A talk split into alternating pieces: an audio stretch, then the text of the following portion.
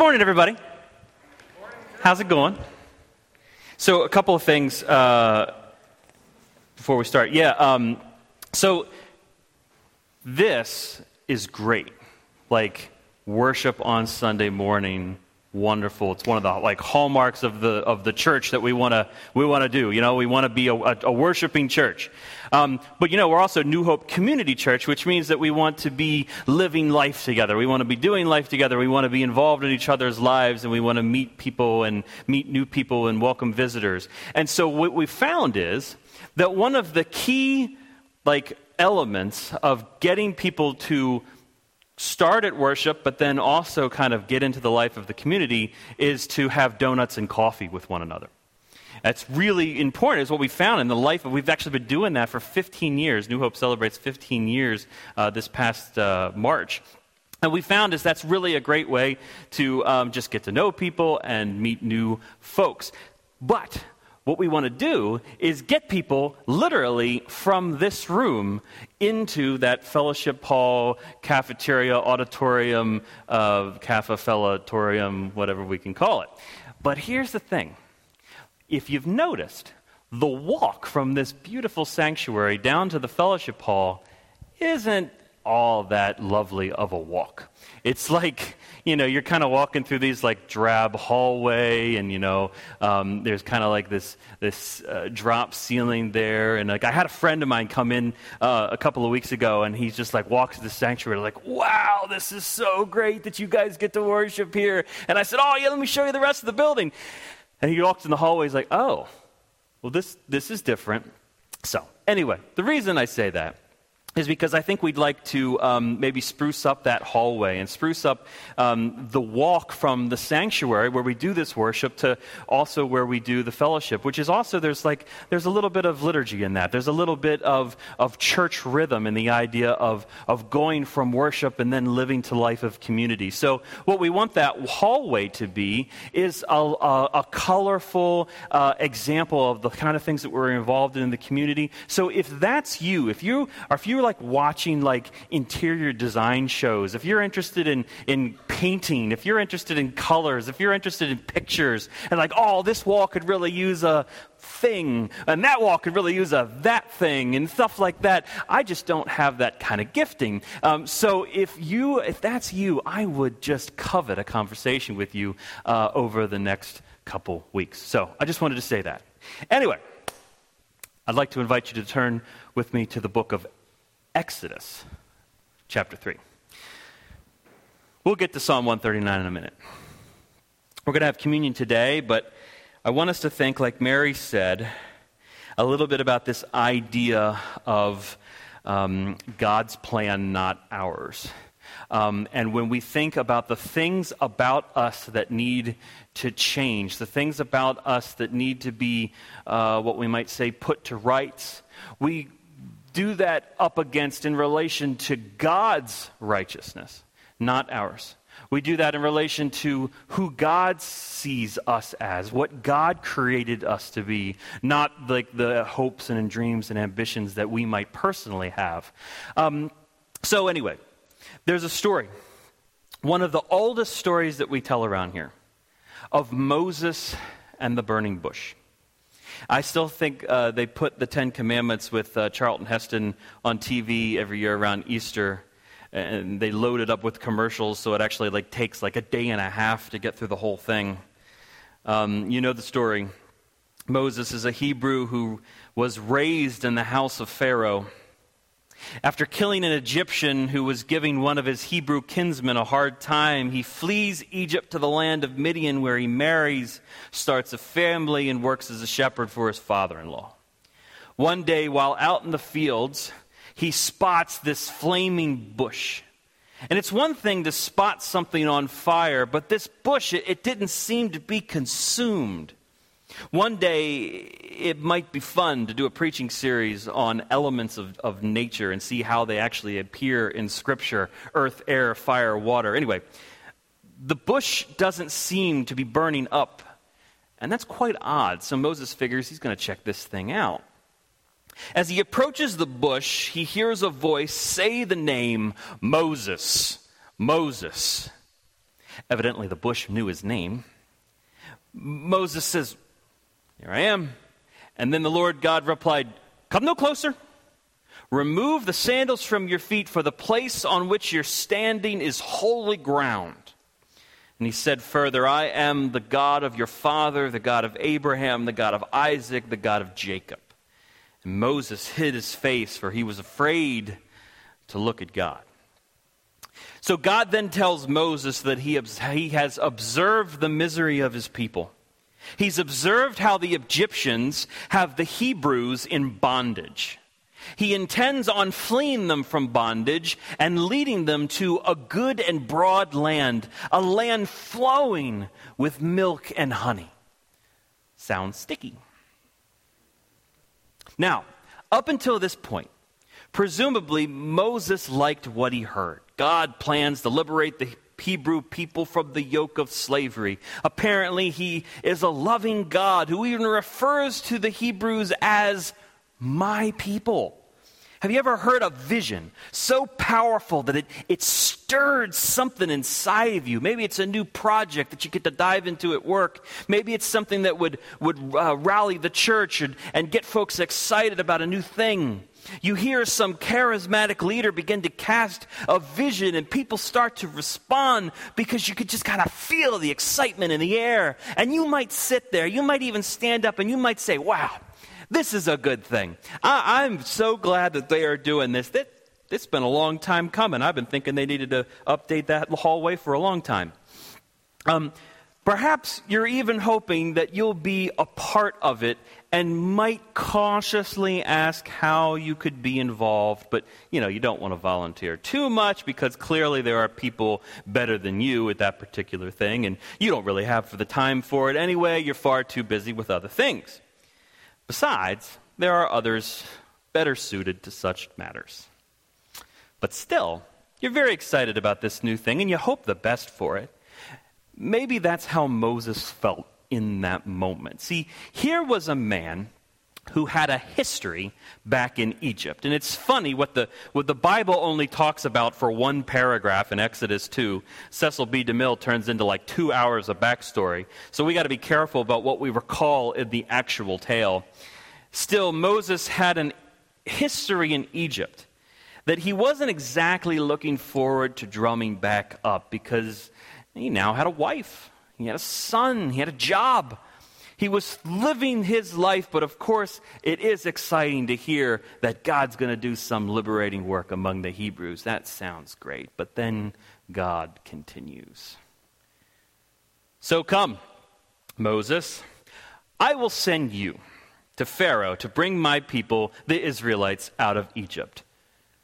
And Moses is like, Me? He says, Who am I that I should go to Pharaoh and bring the Israelites up out of Egypt? Moses says, I'm, I'm just a shepherd. Sure, I'm familiar with Egypt and how their politics work. I, I know plenty of people back there. Um, but, but do you really think that it's a good idea to drum back up all the stuff that happened back then and back there? It's, it's in the past. And I, I think it's, it's good. And I think I've got a good thing going on here in Midian, right? I'm reminded of, uh, of Mr. Spock, who once quoted an old Vulcan proverb only Nixon can go to China. You see, it was rather ham handed, but Moses actually stumbled upon one of the two most important questions that a human being can ask. And he's about to stumble upon the second. The first question that Moses asks is Who am I? See, it's precisely because of Moses' history that he's such a likely candidate for the job. But you know what? That's not really what's important right now. The most important thing is how God responds to Moses' question. Moses asked, What business do I have walking into Egypt and making demands? God doesn't use this moment to affirm the redemptive qualities of Moses' story or to tell him he's a sharp guy and he doesn't give himself enough credit. This isn't an after school special about people with low self esteem. No, God's response to Moses is simply, I am with you. Moses might not have realized it at the time, but that was everything that he needed to hear. He needed to hear his God say, I'm with you. You get that? Like, yeah, it's a daunting task, but what I want you to do, it's a huge thing. But you know what? I'm with you. And then, maybe naturally, Moses then stumbles upon the second most important question a human being can ask God, who are you? He says, If I come to the Israelites and say to them, The God of your ancestors has sent me to you, and they ask, Well, what's his name? You shall say, What shall I say to them? And God says to Moses, I am who I am. He says further, Thus you shall say to the Israelites, You want to know who I am sent me to you, the great I am. God also said to Moses, Thus you shall say to the Israelites, The Lord, the God of your ancestors, the God of Abraham, the God of Isaac, the God of Jacob, this God who's been with you the whole time, he sent me to you. This is my name forever, and this is my title for all generations. See, here we see God ascribing to himself the aseity, that's a fun word, the aseity of his holy character. The aseity, S A S E I T Y, of God is the self existence of God. Everything else exists first because of his self existence. You, me, the tree, the rock. All of it is under the scope of His sovereignty. As we've talked about before, we know that God is creative. He's creative not just in a perfect fashion, He's created in a dynamic fashion. He, the things He creates give way to other life. He doesn't just create a world that is finished and perfect. Instead, in His holiness, He creates a good world, one with even the potential for imperfection, but then declares declares sovereignty over all of it. Sure, Moses has some history in Egypt, but the truth is that the bondage of Hebrew slavery at the hands of the Egyptians is a massive problem with a complexity of complications that Moses had no way of anticipating. But God, God with a mighty hand will accomplish it through Moses because of God's holy character, not Moses's. See, if Moses is going to lead Israel out of Egypt, he cannot do so by his own power. He can't do it by his own cunning and his own sharpness. He must be trusting that God will be with him, even in the pain, even in the failures. To say that it's all part of God's plan might cheapen it because God's plan you want to know God's plan? God's plan was for them to listen and obey. God's plan for his people was for them to keep, keep and till the garden in close intimacy with their creator. With, it, with their creator, we continue to live out the consequences of humanity choosing to go against God's plan. As such, the reality of human sinfulness is a massive problem with a complexity of complications that we have no true way of anticipating. But God, with a mighty hand, will accomplish it through Jesus. Not because we are so holy as to follow or believe, but because of Jesus' faithfulness to his Father's plan. In Christ, we're given the freedom to follow, the freedom to listen and obey, the freedom to seek first the kingdom, the freedom to trust that God's redemptive powers are on the move, even in our pain, even in our failures. The problems we face in our day and age are real problems. And in Christ, the church has been given the task of being a voice of God's redemptive sovereignty. It's our job to proclaim in word and in deed the gospel truth that God is putting the world back together. I have a selfish hope that that proclamation will look like a pastor delivering a sermon to a congregation, but I'll tell you this my primary duty as a pastor, Paul tells us, is to equip the saints for the work of the ministry. The task that I've been called to do is to proclaim the truth to you all that God is calling you to the work of his kingdom. You might think that you have no business doing that. You might think that that's church work, right? I agree. It is church work. And you all are the church. This fall, we're going to work through a series on ecclesiology. Ecclesiology is the, the study of the church. And I'm going to give it away. The first lesson that we're going to learn in our study of the church is that the church is not an institution, the church is definitely not a building. The ecclesia of Jesus is a movement of men and women who gather for worship on Sundays and then take the message of liberation out into the world, into their jobs, into their schools, building it into their families, trusting not in their own power and cunning, but in God's sovereignty to take the gospel even to the darkest corners of the world. As we've been talking about this series, how we do that is to live in such a way as to inspire and influence those around us around us. Am i saying that we should be evangelizing our friends and our coworkers? Well perhaps. We could talk more about that. But i could tell you this there's this quote attributed to st francis of assisi that we all probably know. It says that we should preach the gospel always and when necessary we should use words.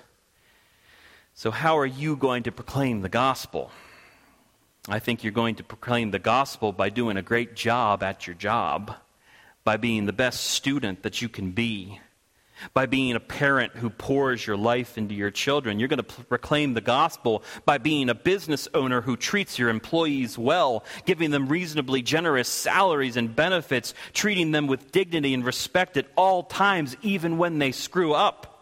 You're going to proclaim the gospel by being a faithful employee, one who does their work well and makes your boss wish that they had 10 more people just like you. You proclaim the gospel by being someone that others can go to, someone who cares about the world around you, someone who, in facing the darkest problems of our day, like poverty and immigration and addiction, steers clear of phrases like, That's not my problem. Fred Rogers says this. He says, It's easy to say it's, it's not my child, not my community, not my world, not my problem. But then there are those who see the need and respond. I consider those people my heroes. And then you do that. You put in that kind of faithful work. And one day, one sweet day, someone looks you in the face and they say, Man, why is it that you do what you do? And you get to respond having all of this credit.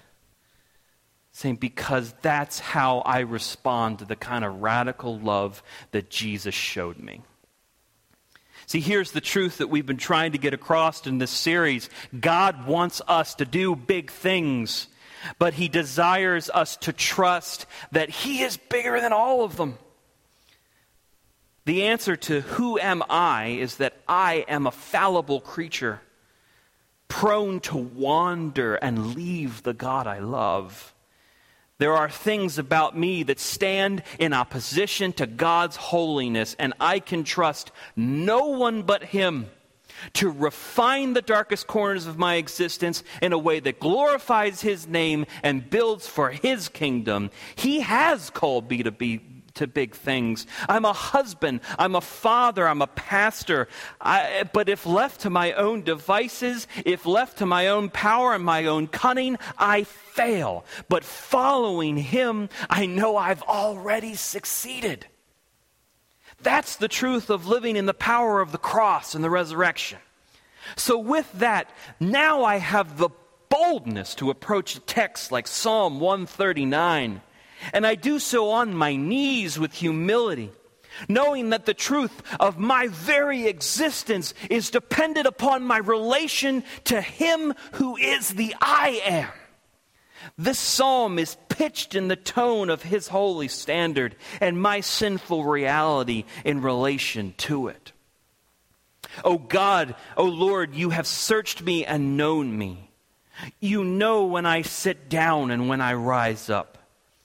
You discern my thoughts from far away. You search out my path and my lying down. You're acquainted with all my ways. Uh oh. Even before a word is on my tongue, oh Lord, you know it completely. You know why I said that thing I said. You, you hem me in behind and before. You lay your hand upon me. Such knowledge, such knowledge is too wonderful for me. It's so high that I can't attain it. See, here we see the omniscience of God. The attribute of the Almighty that views him as all seeing. God searches us. He knows us. He discerns our thoughts from far away. He knows our path and knows when we rest. He's acquainted with all our ways. Even before a word leaves our mouth, He knows what it'll be, for He knows our heart. He knows it completely. The psalmist says that God's hand is before us and behind us. It's as if this knowledge is too much for the psalmist to bear. It's, it's, it's like it's too wonderful. It's like it's too good to be true. So high that I cannot attain it. But when we were never, ever supposed to try, we were always supposed to trust and obey. At first, it might be a little jarring to think that God sees it all and He knows it all. Every little nook and cranny of us, He created us. He knows us. Every little poor choice He makes, every time we do something self serving and mean, every time we choose fear over love, He knows it. John Calvin said that the human heart has so many recesses for vanity, so many lurking places for falsehood, is so shrouded by fraud and hypocrisy that it often deceives itself. We are drenched in sin and are in bondage to it. And yet, God, who sees us in our bondage, sees every little corner of our souls, even the things that we don't realize about ourselves, enters into that reality and says, Follow me, I know the way out. Where can I go from your spirit? Or, or where can I flee from your presence? Psalm says. If I ascend to heaven, you're there. If I make my bed in Sheol, the, the place of the dead, you're there. If, if I take the wings of the morning and settle on the farthest limits of the sea and do all these great and glorious things, even there your hand shall lead me, and your right hand shall hold me fast. If I say, Surely the darkness shall cover me, and the light around me become night, even the darkness is not dark to you. The night is as bright as the day, for darkness is as light to you. You see, here we see the omnipresence of God. The truth that God is present at all times, everywhere. Now, it would be a mistake for us to think that, that some of God is, is present here, and another bit of God is present in Montana, and another bit of God is present on Jupiter. No, he, he is not just all present, He is all present in His fullness. It would be ridiculous to think that we can flee from God's presence. Still, every sin, ever since the sin of the garden, has mankind run from the presence of God. It is understandable that the whole unholy would shrink from the holy, but isn't it interesting that the psalmist says, You know, if I make my bed in Sheol, you're there. Sheol could, could be described as the place of the dead. The psalmist says that, that even if I was to make my bed, even if I was to, to set up camp in the place of the dead, God's still there. He's encouraging, though, here is an encouraging thought for those who have concerns about the darkest corners of the world. It's an encouraging thought for those who have friends who have made wayward or destructive choices. Even in the pain, even in the failures, that's where God is. And we can trust that he will make himself known because even in the even the darkness is not dark to him. The night is as bright as day. And when we are involved in great things, and when we do take the wings of the morning and settle on the farthest limits of the sea, we remember it's not because of our own power and cunning. It's not because we spread our wings and flew. It is because of God's leading hand. For it was He who formed my inward parts. The psalmist says, You knit me together in my mother's womb. I praise you before because I am fearfully, I am wonderfully made. Wonderful are your works. I, I know them very well. My frame was not hidden from you when I was being made in secret, intricately woven in the depths of the earth. Your eyes beheld my unformed substance. In your book were written all the days that formed for me, when, when none of them, even when none of them had existed. How weighty are your thoughts, O God! How vast is the sum of them. I try to count them, they're more than the sand. I come to the end, I, I am still with you. See, here we see the creative sovereignty of God. One writer says God not only sees the invisible and penetrates the inaccessible, but is operative there. The author of every detail of my being. The psalmist says that God formed our inward parts. He knit us together in our mother's womb. My, my wife likes to knit. Many of you were probably received some of the things that she's knitted. Um, and while I freely admit that it is an incredible skill, I can also attest that I don't see her doing a whole lot of knitting removed from the context of love. I see in Amy that knitting takes skill, but it also takes emotion. It, it, takes her pouring a little bit of herself into this thing that she's created. So, so, as a mother, as a mother knits a blanket for a child, or a friend knits gloves for another friend, there's an intimacy there that, that, that's necessary. That's necessary for the beauty. That's the sort of intimacy that God takes when God forms our, our inmost character, our infos, our, our, our body. God created us to be, He created us to be creatures who reflect His love back into a world desperate for light. The psalmist says, In your book were written all the days that formed for me when none of them had yet existed. The story of creation is an autobiography but it is a grand story. It's a grand story with an infinite number of characters still. God knew from the beginning of time that we would be gathering here today f- together for worship. He has created this thing called New Hope Community Church as a living, breathing collection of Jesus followers with lots of different various skills and talents and passions and vices. He knows that we will hurt one another. He knows that we will lift each other up. He created us to live into the reality of His sovereignty and trust that even in the pain, even in the failures, He's there. For this God we describe is real, and so is sin. There is the sin of others, and there is our own sin.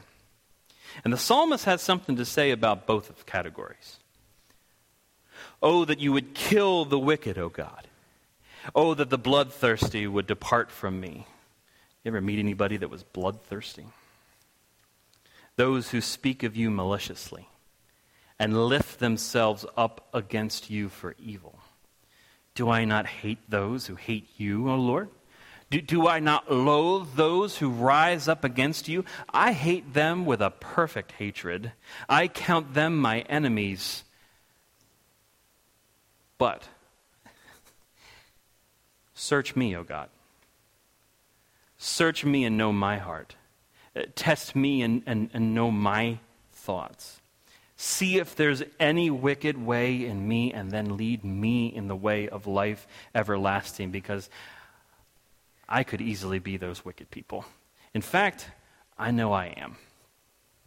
At first, it would appear that the psalm is, is writing about those wicked people over there. Surely we should stand in opposition to anything and anyone who would stand in, against God, right? We don't want anything to do with those wicked people over there. We want nothing to do with those who hate God. But the truth is, there are times when each of us hate God. There are times when each of us choose what is easy what is safe, what is pleasurable, in order to appease our own flesh. we fall for this lie that we can do whatever we want, whenever we want, and hope that just nobody's going to get hurt. But the truth is that our sin, even our personal sins that we think are hidden from nobody, have a nasty way of turning up and hurting the people we love. So the psalmist says, Search me, O God, know my heart, test me, know my thoughts. See if there's any wicked, wicked way in me, and then lead me. Lead me in the way of life everlasting. The picture here is someone who comes to the Lord with open arms. Search me, O God. I know there's cruelty in the world. I know there's hatred. Search me. Call out anything in me that's against your will. Call out anything that stands in opposition to your holy character. If there be any corruption in me, name it, God. God, I don't want to follow anybody but you. The thing is that God does search us.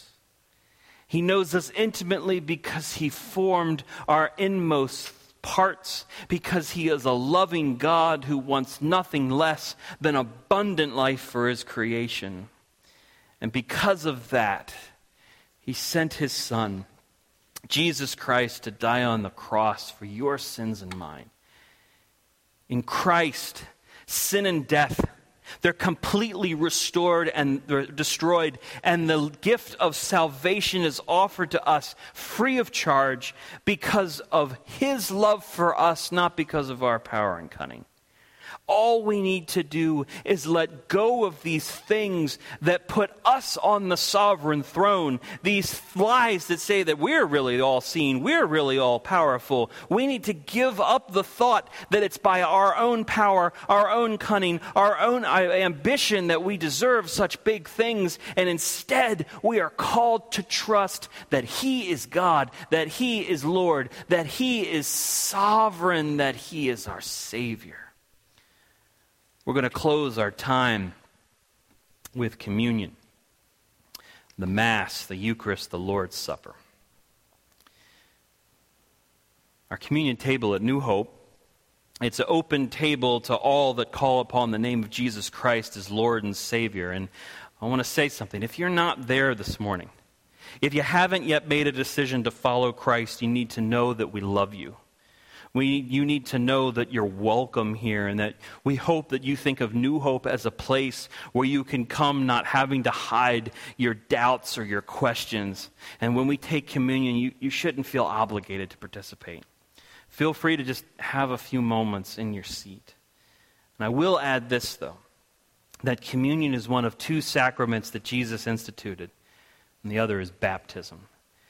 Baptism is a public declaration of your faith. So, if you decide to come forward for communion and you have yet to be baptized, that's okay. But I'll ask you to consider coming to me later to discuss the possibility of making that public declaration of your faith. The bread is unleavened, and there is gluten free crackers. The red is wine, and the white is grape juice. After coming forward, I'll ask you to take the elements back to your seats where we'll all take them together. First, though, would everyone please stand and read as churches have done throughout the, throughout the centuries in the reading of the Nicene Creed?